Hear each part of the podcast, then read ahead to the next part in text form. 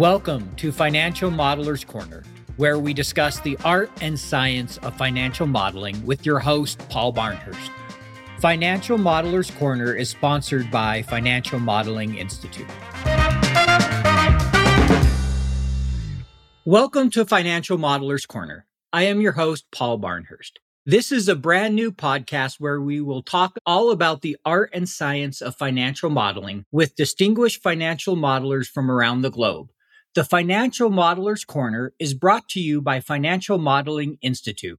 FMI offers the most respected accreditations in financial modeling.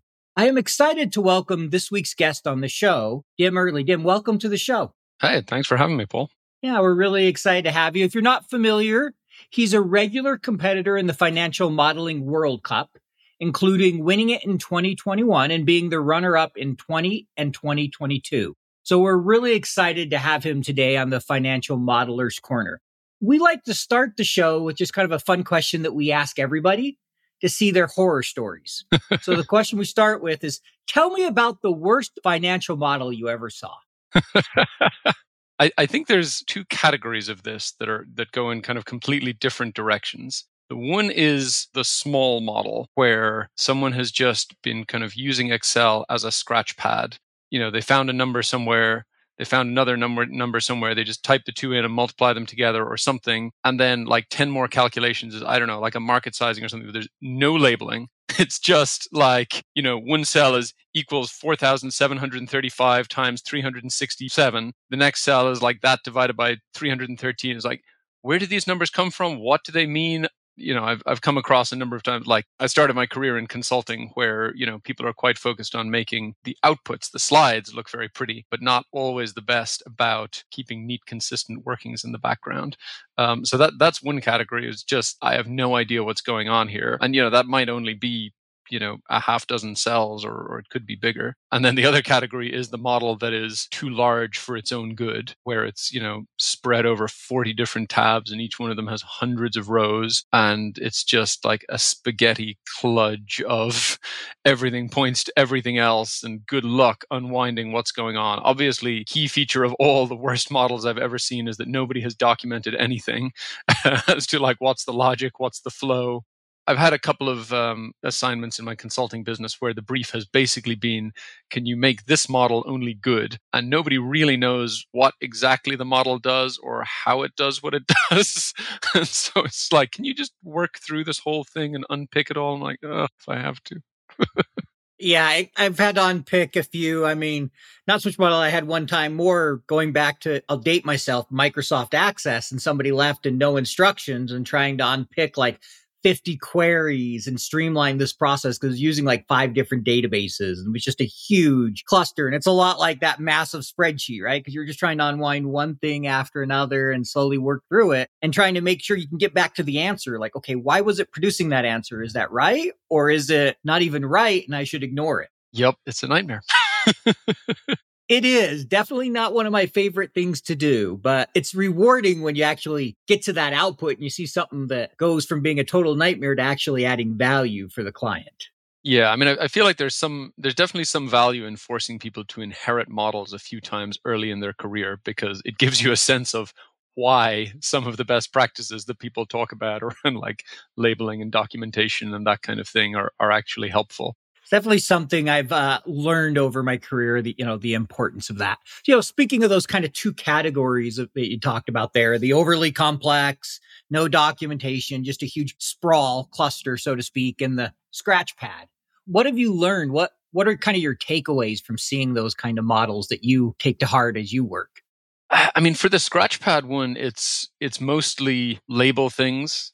Uh, ideally, well, especially if you're going to actually, you know, put this into a, a, client output or something, label them including a source, like whatever. Here's the number of cars in Australia came from this website. It, it can be very simple. Like you can, you know, take 10 extra seconds to do it but then it means that somebody can can reproduce it or audit it or whatever i mean I, I, guess that's kind of the driving principle behind it right is like in theory when you hand over your model somebody else should be able to to check your workings and you know in, in the scratchpad situation where it's like all right i'm trying to whatever like classic consulting market sizing thing i'm trying to you know figure out X while I'm I'm pulling together a bunch of different you know inputs and data from lots of places. Like the whole idea of being able to reproduce that is where did you get these numbers from, um, and you know are, are those sensible places to get the numbers from? I, I mean, for the for the enormous spaghetti version, I, I think the biggest thing there is you need to have a certain discipline around what you want your model to do. Because even with the most impeccable design, if you want your model to have 100,000 different outputs, then it's going to have to be huge and complex. And that's going to bring with it a lot of you know execution risk or you know risk of things becoming inconsistent that kind of thing. You can get around a certain amount of that with you know an elegant design and that kind of thing but actually there's almost a more basic problem to deal with first which is are you tasking this model to do more things than it's reasonable to do? Would it make more sense to you know go 80 20 on it? What are the what are the 20% of things that will give us 80% of the value and could we have a one or two tab simple model that will give us what we really need rather than trying to answer every different question under the sun with a level of precision that's maybe misleading because it's just assumption layered on assumption. Totally agree with you. I've I've been there on you know that that side of that 80-20 finding the balance. I once built a model for a customer and he wanted the ability to adjust something like oh, I think I had over 10,000 variables. I tried to convince him to go lower, but that's what he wanted. And so that's what I built. But I'm just like, why? You're going to have errors throughout this model. And it's not going to be the model. It's going to be that you have old inputs that you don't even know about. Yeah. Because there's too many. How do you validate that 10,000 inputs are right? You can't in a reasonable manner as a human. Absolutely. And where I've seen this a lot is, you know, we want to model each country separately and each product within each country separately. And we want to have separate assumptions for all of those. Aside from the difficulty of maintaining it, it's almost certainly not realistic to say that you have independent assumptions for your level of demand growth in every different country in the world. You know, and if you pretend that it is, then whatever, you know, rather than having some simple assumptions that like, I don't know, we'll assume developed markets will grow like this and developing markets will grow like that and uh, or you by continent or by region, like whatever grouping makes sense. If you just make them all separate assumptions, then the country team over here makes one assumption about how they're going to grow. The country team over here makes another assumption about they're going to grow, and they're not really logically consistent. And so you're you're kind of missing out there. Yeah, it makes total sense to me there. So I appreciate that. We, you know, spent a little time there on uh, worst models and how to how to think about uh, making sure you don't end up on the the websites, right? That you see worst model ever or worst visual or those type of things. You know, we haven't had a chance to ask you. Can you give our audience a little bit about your background? Just tell us a little bit about yourself and how you ended up, you know, where you're at today in New York.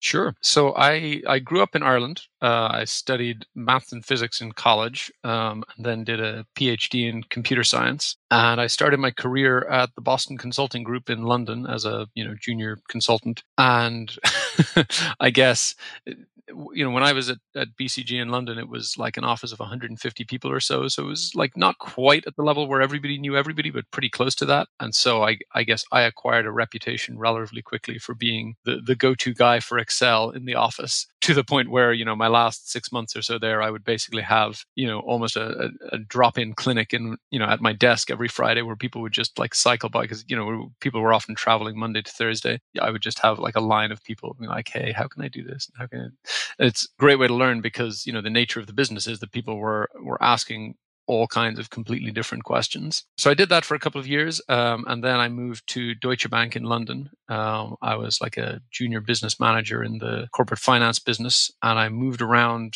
various flavors of that role and, and becoming a little bit more senior over the next many years, and moved to New York with them uh, a little over ten years ago. And then after doing that for a while, I, I started kind of working less, like shifted to part time when my uh, second son was born, and then at some point we we thought, okay, well, Dim wants to work even less. And at some point, you can't call somebody an employee anymore. So we basically made a deal that I would keep like a, a, little sliver of my, the sort of most valuable pieces or the most hard to replace pieces of my job and turn that into a, a contractor position. And so then I went and set up, uh, set up my own firm. Um, and I've been a sort of freelance Excel guy ever since. Got it. Great. I appreciate you sharing that background. So, lead me kind of a next question. Obviously, you quickly became known as the Excel guy around the office, but how did you become interested in competing, you know, in financial modeling competitions and these Excel competitions? How'd that come about? so it's funny. I um, took to Excel very quickly as soon as I discovered it. it came relatively naturally to me. I enjoyed it. And like I said, I, I had a kind of reputation within the office, but you know, that was an office of 150 people.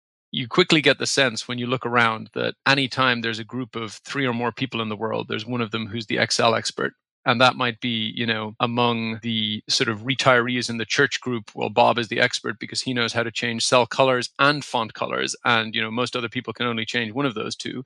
But literally no matter where you are there's like there's someone who's the excel expert. And i guess the thing that appealed to me about the idea of the competitions was that i had absolutely no idea where i stacked up versus anybody outside my office and you know was i just was I just kind of Bob in the church group on a slightly different scale? I mean, it, it didn't take much to convince me to give it a go because, you know, Excel was fun and I'm a competitive kind of person. But that, that was the original appeal. Well, that and the prize money, because back then there was, I think the first year I did it, there was like a $30,000 first prize for ModelOff. So that was also quite appealing. Um, I did, did not expect to do well, I didn't even expect to do as well as I did. I certainly didn't expect to win, but it was an interesting idea. But yeah, mostly it was just I wonder, am I just like a big fish in a small pond, or am I actually quite good at this? I don't know. Let's find out. That's a great reason to do it. And so now, did you win your first year competing? No, I didn't. I totally blew it my first year. I mean, I, I, was like I said, I did better than I. I did not expect to make the finals, um, which I did. Yeah, I, I, can't say you blew it if you made the finals. That's pretty good for a first year.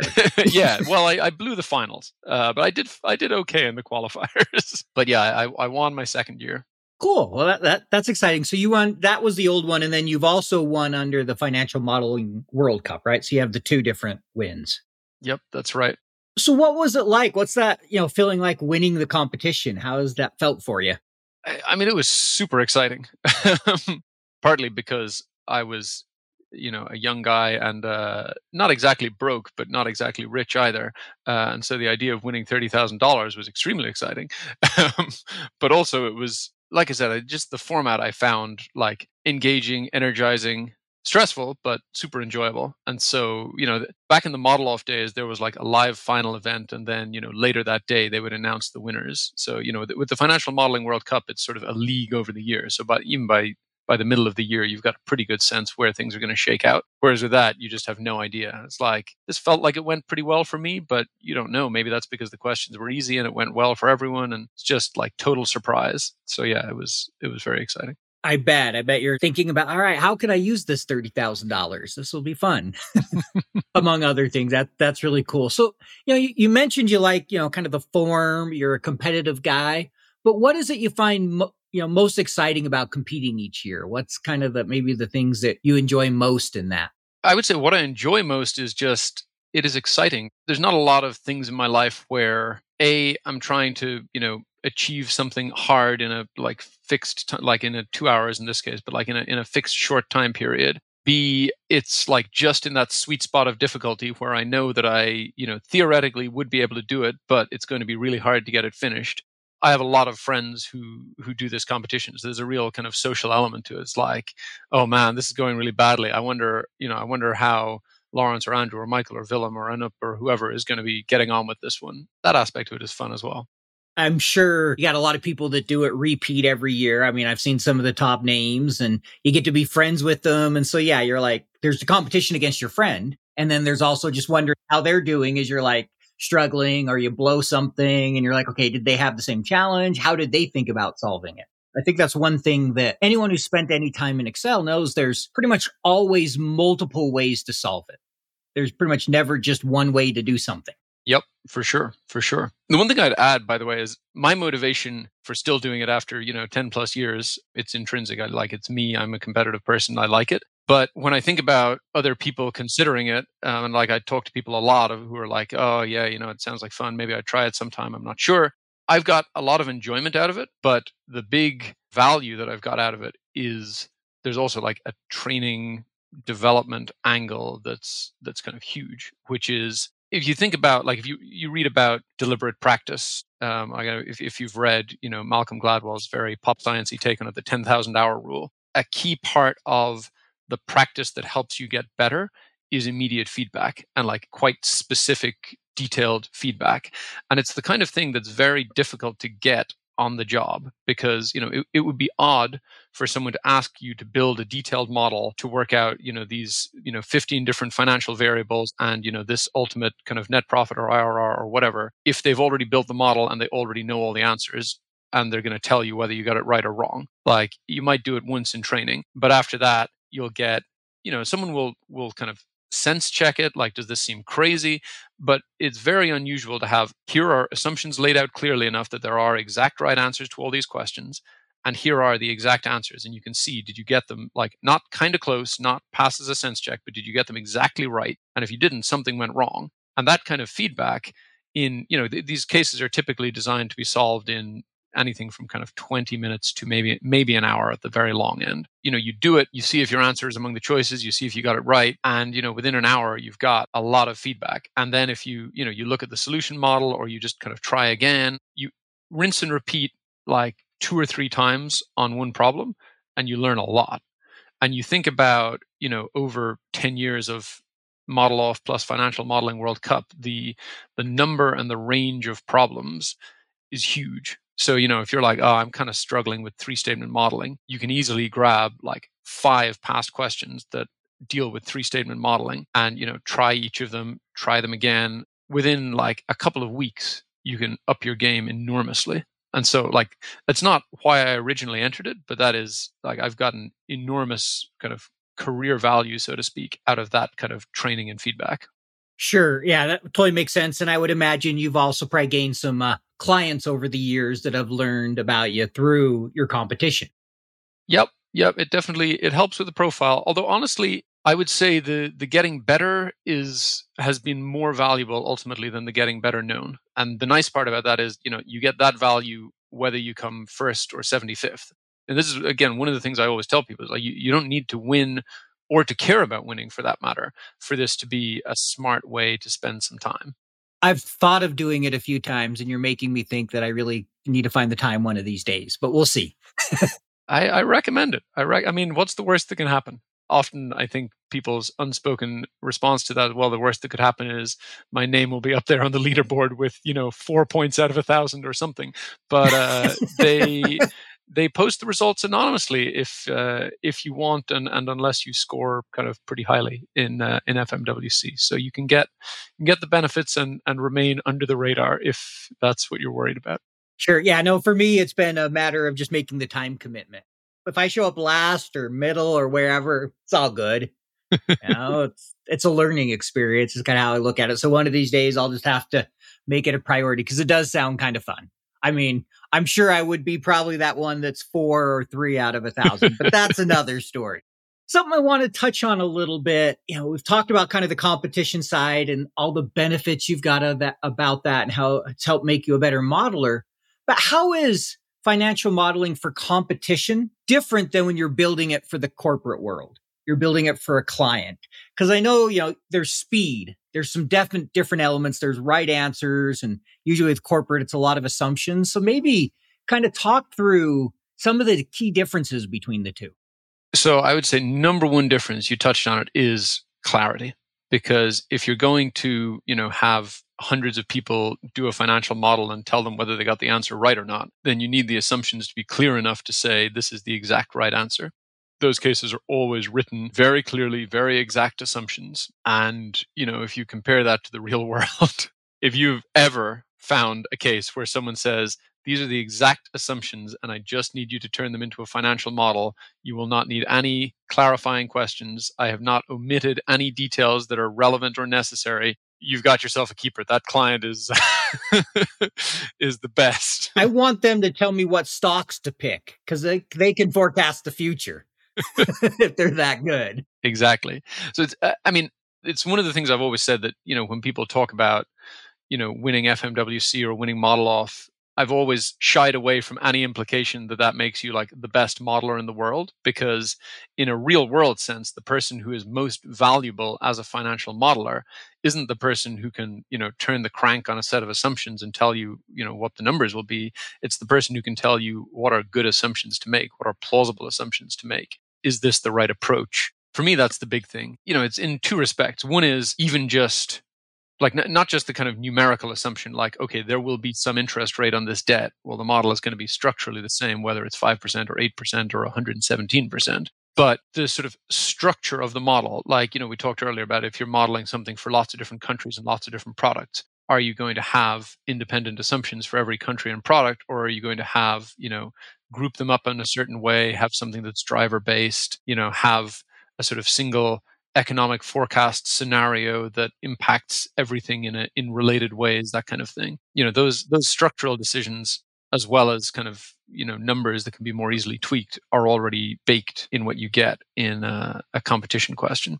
That's i would say the biggest difference. Like both assumption ambiguity and structural ambiguity uh, is like the core of building a model for a client because you know most of the clients who are commissioning a model like that part of the reason that they're doing it is because they're not the expert on model building. So you know you'll you'll spend a lot of your time asking clarifying questions.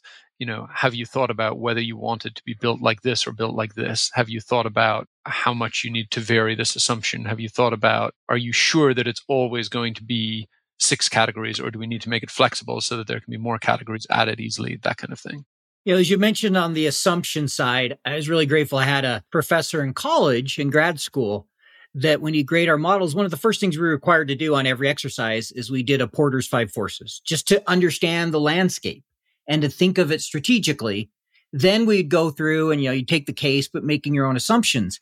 And he really graded more on our analysis around how we thought of things and our assumptions and, hey, did you get every single math right? And did you get the answer I expected to see? And that really helped me realize that rarely I get in the modeling, it's in the modeling competition, it's different. But like I said, in the real world, rarely is there a right answer. It's really about those assumptions and can you support them and do they make sense and what do they tell you? You know, the rest is making sure you have a good structure and you don't have errors in the model. But those assumptions is really what makes it valuable.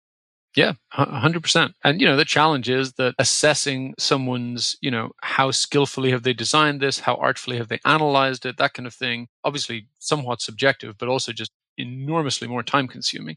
So like if, if you look, for example, at the, the FMI, you know, their, their questions are often quite similar to competition questions, except that there is more ambiguity because they don't just say, did you get that the net present value of the investment is 117 million? You know, someone looks through and kind of assesses every piece of the model. How logically did you build it? How clearly did you lay it out? All that kind of thing. If you can get someone to check your work at that level of detail, that's much more helpful. But obviously, in a competition, that's not going to happen. Yeah, of course. In today's business world, financial modeling skills are more important than ever. With Financial Modeling Institute's Advanced Financial Modeler Accreditation Program, you can become recognized as an expert in the field by validating your financial modeling skills.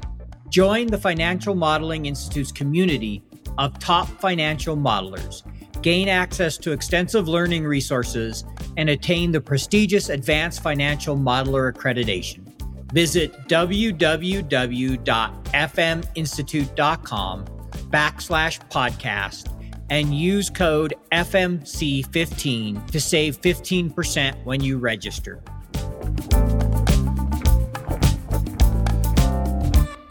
So, last question. I think you've touched on this a little bit, but if someone out there is listening and they're thinking of competing, you know, what's kind of the top advice you'd offer someone? I would say my number one piece of advice is just start.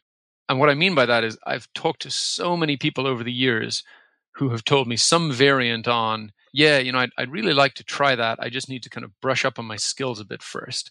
In my mind, that basically gets it backward. It's like I'd like to start training, but I need to train a bit first. Like, no, no, no, no. Like just just do it, and that is your training you'll do terribly in some rounds if you, know if you haven't kind of done this kind of thing before but that's fine that's part of the process like do terribly struggle for an hour and a half with what should have been a 30 minute question but eventually get it out you'll learn a ton from that. If you you know eventually don't get it out and you end up dipping into the solution model okay how did they get to here? All right now can i finish it off from there? that kind of thing you'll still learn a lot from that I think people hurt themselves a lot with this idea of, you know, I'll, I'll get ready first and then dot, dot, dot, because, you know, it, it's a competition. And so people naturally think of it from a competitive perspective. But I, you know, I very much think, uh, like I said, that the big value in it is a learning opportunity. And you don't need to train to start learning. That is your training. So just do it. That's number one piece of advice.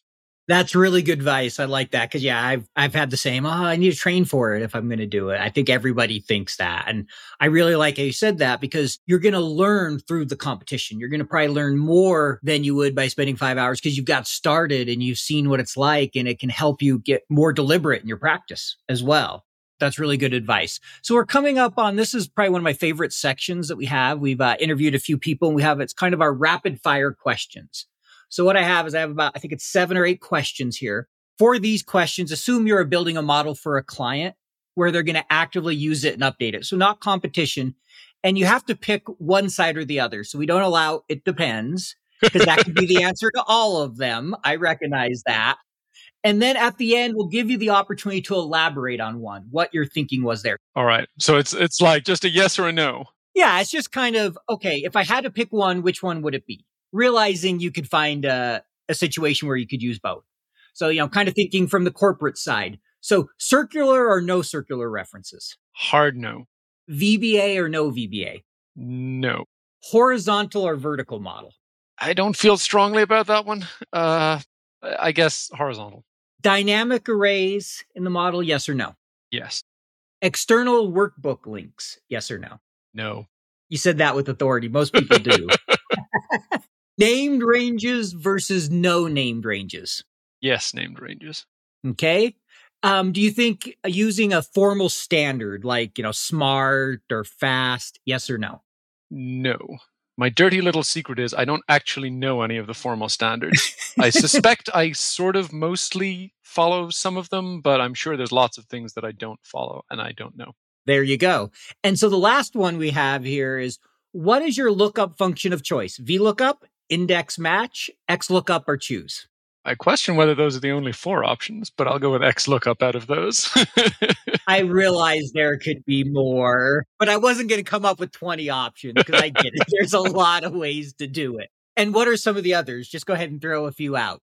Well, I mean, I was being a little cheeky with that, but in the land of dynamic arrays, you can use things like sum and uh, and concat as de facto lookup functions. So if you have like a you know a two dimensional array of text with like row labels and column labels, and you want to extract the intersection of you know row A and column B, then you can do something like you know concat if blah if it's text or sum if blah if it's a number there's a whole whole other world out there with dynamic arrays. But yeah, no, I'm I'm an XLOOKUP fan. I, I still have VLOOKUP in my in my arsenal, which I know is a controversial topic, but it's it's mostly XLOOKUP.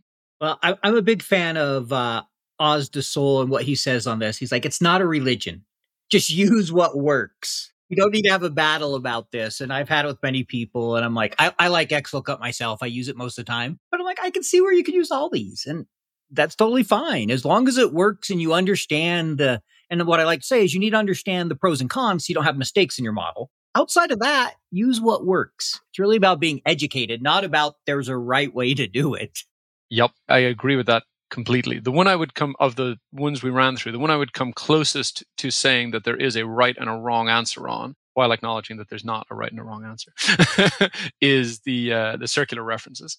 I think they're the way that I've most often seen them used, which is like, you know, calculating interest on an average balance where the interest feeds into the closing balance, that kind of thing if you look at the size of the difference it makes versus just not calculating interest on interest, it's absolutely tiny. And if you look at some of the errors that you can introduce, like, you know, basically if you if you introduce an error in a model with circular references, even if you, you know, hit control Z or clean up the error source afterwards, every cell in the cycle is now a source of error for the next cell. And so you have to like actually break the circularity, which can you know if you haven't set it up for it and most people don't involves like changing the structure of the model temporarily and then bringing it back it's a nightmare. I think circular references are dangerous because they're so easy to do most people do not understand the logic of them like do they always converge what makes them converge or not how do they handle errors that kind of thing uh, you know how do they interact with data tables with goal seek? It's very easy for people to use them and they generally don't know all the risks and downsides that makes a lot of sense. And I had a someone who used one in a model I had, and I'd always get a circular reference error. And I'm not sure I ever found exactly where that error was, but it was big enough, the numbers were close enough that the model worked, and I didn't feel like spending 20 hours to try to chase it down. And that's probably not good, but that's an example of what happens when you have it. So we have just two questions left here and then we'll let you go. First one is we like to ask everybody for kind of a nugget, some kind of learning that they've had around financial modeling that you could share with our audience, you know, kind of that piece of advice, so to speak, or that technical nugget that you think would really help people. I don't know if this is the best one, but the one that comes to mind which was a bit of a you know revelation for me the first time that I that I sort of clicked it, which is when you're building a three statement model. I always used to think of it as like go through the pieces. So like, okay, here's a bunch of assumptions about revenue. Let's build a revenue schedule. Here's a bunch of assumptions about cost. Let's build a cost schedule. And then, you know, as I'm going along, I'm building up an income statement, a balance sheet, whatever. And the challenge when you do it that way is by the time you actually put together the balance sheet, if something doesn't balance, there's like 45 places that that error might be coming from. And so the, the habit I've got into, and I, I recommend it for anyone if you're building a three statement model from scratch, is basically build the plumbing with no schedules at all first before you touch anything else. So, in other words, build an income statement where the revenue is zero, the direct costs are zero, the depreciation is zero, the interest is zero, and so on. But all the pieces, in other words, you know, your gross profit is linked to your revenue and your cost, and your you know net income is linked, and, and so on link it through to the balance sheet, link it through the cash flow statement. And then, like the whole logic of the three statements is no matter what your business does, the balance sheet should balance and the, you know, the three statements should flow together. So, in other words, if you have a business that has no assets and doesn't do any transactions, congratulations, you've just built that model. And you know you can actually even kind of store that template if it's a thing you use regularly. And then if you have a business that sells 100 units in the first year and then doesn't do anything else forever after that and incurs no costs for it and so on, that's still a valid model and it'll still lead your balance sheet to balance. And so the idea is at every step of the way, as you layer in each additional schedule, your balance sheet should balance at every step. And so then if you're doing some particularly complicated thing, for me, it's usually deferred tax, and you get the sign wrong, you know, one step back, this balanced, and now it doesn't balance. So I know exactly where to look. And, you know, if it's off by whatever, twice the amount of your deferred tax assets like okay yeah i think i know what's going on here. I guess the part to operationalize that is i then you know add in a row of checks where you know check if the if the balance sheet balances and then add in a master check and i link that to some conditional formatting. So basically as soon as the balance sheet is out of balance the top bar of every sheet turns red and that way you know if it happens in a you know if i break something in a way that i'm not expecting or at a time like sometimes i'll say okay well it's turned red now but that's because i've added this thing in here but i haven't yet added it in here. Fine you know work in progress. But if it turns red when i'm not expecting it then it's like whoa something's going on. That's really good advice. I, I like that and i can see how having it all linked you can check every step. Anyone who's dealt with the balance sheet has had a balance sheet that didn't balance I am convinced of that. I, de- I don't think there's a single person out there who's had to always balance unless they've always just stuck a plug in to force it to balance. That's the only way it's ever going to always balance. That's good advice because I know I've spent more, a few hours trying to figure out why is this not balancing? Is it retained earnings? Is it what sign did I get wrong? You know, where's the issue? Oh yeah, and there's you know when you think it through, there's a lot of different places it can go wrong. Yeah, and the more complex the model, the more places. I mean, the, the one thing is when you do it that way, it makes you realize how limited a check the balance sheet balancing is in the sense that, you know, the balance sheet balancing should give you zero confidence that you've forecast revenues correctly because if your revenues are growing twice as fast as they should be, that's still a business scenario and the balance sheet will balance. And if you've depreciated too quickly or too slowly, it'll still balance. Basically, if you do if any of your assumptions are wrong, the balance sheet will still balance. It's only if something is structurally wrong, but at least it lets you isolate that bit. Yeah, I like to say there's really two things to a good model. There's good structure and design, and there's good assumptions, right? Something balancing doesn't mean the model's good in and of itself. It means you've built a model that, hey, it balances. Good, congratulations. But does that mean it makes sense? No, I don't know. Maybe, maybe not the good thing about you know the the sort of discipline you build in the competition is when you're able to very quickly and precisely execute on a set of assumptions it means that you can spend more of your time on you know frankly the side of that balance that's more important if it takes you days and days to build the model and figure out why your balance sheet isn't balancing and develop and iterate and whatever, then you have, you know, half an hour at the end before you go into the client meeting to say, oh, and those assumptions we put in on day one, do those make any sense? Whereas, you know, if you can build it in a, a few hours, then, you know, you spend the rest of the week thinking like, okay, now let's do sensitivity analysis. Let's take a step back. Let's figure out if this is, if this is the right approach, that kind of thing. makes sense to me. I can agree with you on that one. So, know, we're at the end of our time here. So, last question for you. If our audience wants to learn more about you or get in touch with you, what's the best way to do that? Uh, I mean, if they want to, you know, learn from me, then my YouTube channel is the best place for that. I post videos there fairly regularly.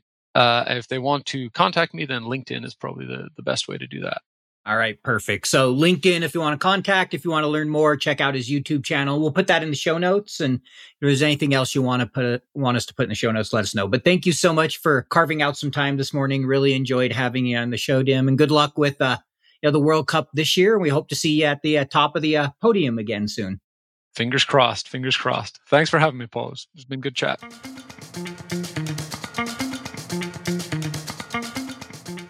What a great episode with uh, Dim or Dermot Early. It's a lot of fun having him on. He's often referred to as the Michael Jordan of modeling, with two world championships, coming in second a couple times. He's a great modeler. He's one of the best out there. And so, you know, after talking with him, I made the decision to go ahead and give it a try. I'm going to do the Financial Modeling World Cup myself. I went ahead and went to fmworldcup.com. I think it was $25 for a ticket to participate. It's going to be the end of this month in July. I'm doing it with a friend, AJ Patel. He's known as the Excel Ninja. Him and I are both going to compete. And for my session, Andrew, the president of FM World Cup, asked me if I wanted to be part of their streaming. They stream four candidates or four competitors every session live. And so mine will be streamed on the 27th. You can go to the Financial Modeling World Cup YouTube channel to watch that. This episode will come out a couple days before that competition. That competition will be streamed live, as I mentioned, from 9 to 11 in the morning on July 27th on the YouTube channel. And so then I'll share some of that as well. Uh, AJ will talk a little bit of our experience and what we learned. You'll see those things on LinkedIn. So I thought the next thing I would talk about is where do the contestants stand at this point? You know, they call it the road to Vegas, having a little bit of fun, kind of like the road to the final four. The championships will be in Vegas believe it's December 9th, 7th through the 9th, with the finals being on the 9th. And right now, where the standings are for the top three are as follows. So Lawrence Lau is in first place with 3,654 points. He's won the last three stages. He's got a thousand points. The winner gets a thousand points. In second place, two points behind, is Dermot Early. he's done very well in all of his stages. So he's been very consistent at or near the top in every session. He hasn't he hasn't won any of the four, but he's been near the top every time. So he's in second place. And then in third place is Andrew Ngai with 3,320 points. All three of those are regularly near the top of the leaderboard. They're some of the best out there. So it sounds like it's going to come down to the wire, going to be an exciting competition. We're on stage four, four more stages to go. And obviously, that last, the ending will be that championship in Vegas. And I look forward to bringing you that episode and talking to some of our top guests and getting their experiences. So, again, thank you for joining me. And as a reminder, you can earn CP credit for this podcast. All you have to do is go to earmarkcpe.com that's earmarkcpe.com. Download the app and answer a few questions, and you can earn CPE credit for your continuing education credits. If you enjoyed this episode, please share the podcast with your friends as we're trying to increase the podcast. And we'd love for everybody who enjoys financial modeling to get the opportunity to listen. So share it with your friends, subscribe, and leave a review on your podcast platform of choice Apple, Spotify, Google, whatever that may be. And thanks again for joining us for this episode. Because if it was not for you, the audience, I wouldn't be able to do this. And I love bringing you these episodes. So, again, thank you for joining me. Financial Modelers Corner was brought to you by Financial Modeling Institute. Visit FMI at www.fminstitute.com backslash podcast and use code FMC15 to save 15% when you enroll in one of their accreditations today.